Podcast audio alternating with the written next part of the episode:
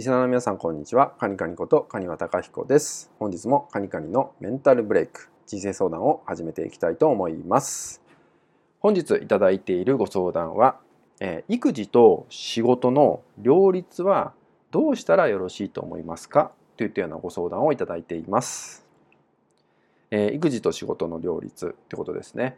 今はですね、えー、女性でもねこう起業される方ってすごく増えてますしすごく頑張ってる方ってね多いんですよね。でそこでね一つ悩みの種となってしまうのがやっぱりお子さんとの関係とかね、まあ、家庭ですよね家庭との両立ってとこだと思います。え間違ってほしくないのが、えー、家事の時間とか、まあ、子供との関わる時間を短縮するっていう考え方はあまり持たなくていいかなと僕は思っています。えー、そこの時間ってえー、一人でコントロールできるものでもないしえもちろんお子さんとの大事な時間ともなるんでそこをま短縮してしまうってなると、まあ、お子さんとの関係っていうのもねおろそかになってしまったりするんで、まあ、それはあまりおすすめができません。じゃあ何をしたらいいかっていうと仕事っていうその時間帯をいかに効率的にこなすかってとこなんですよね。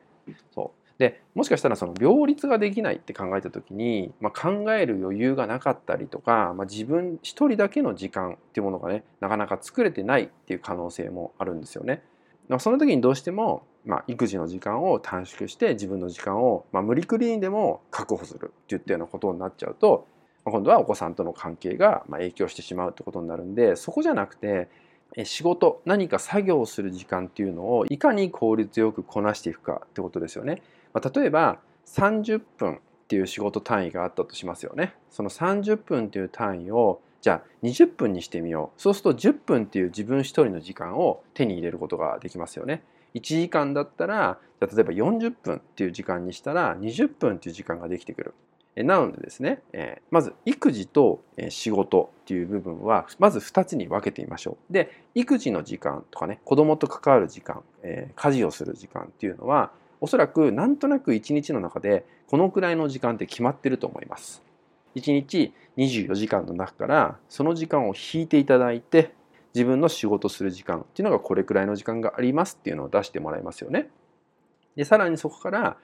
どこが短縮できるか自分の仕事の中の時間帯でどこが短縮できるかってことですね30分を20分にできないか1時間を40分にできないかとかねそういうふうに考えていただいてその中からさらにあなた一人の時間を確保する効率化っていうのを考えてもらえたらと思うので、えー、あくまでもね仕事の中でどれだけ短縮を持って効率的にこなせるかそして自分一人の時間をそこで作れるかお子さんとの時間育児の時間を短縮するんではなくそれはその時間としてちゃんと一日のスケジュールに確保してもらって